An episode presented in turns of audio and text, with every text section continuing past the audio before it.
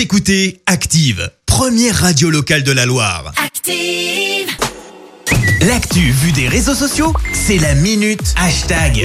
7h53, on parle buzz sur les réseaux sociaux avec Clémence. Oui, et Christophe, ce matin, on parle Covid. Alors, je sais, Ah, tu ça vas me dire non pas pas ça. Eh bien, si, c'est clairement ce qui fait encore pas mal de bruit sur les réseaux sociaux.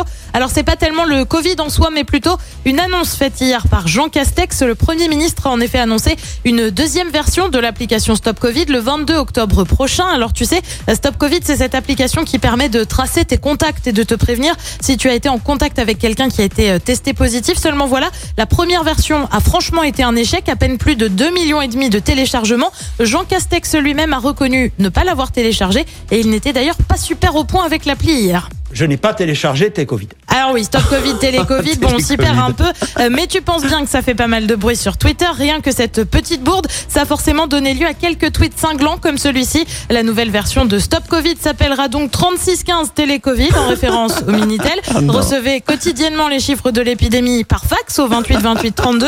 Des disquettes de téléchargement sont également disponibles. Alors télé Covid quand même pour info, ça sort pas de nulle part. C'est en fait une application lancée dans le Morbihan pour le suivi des malades.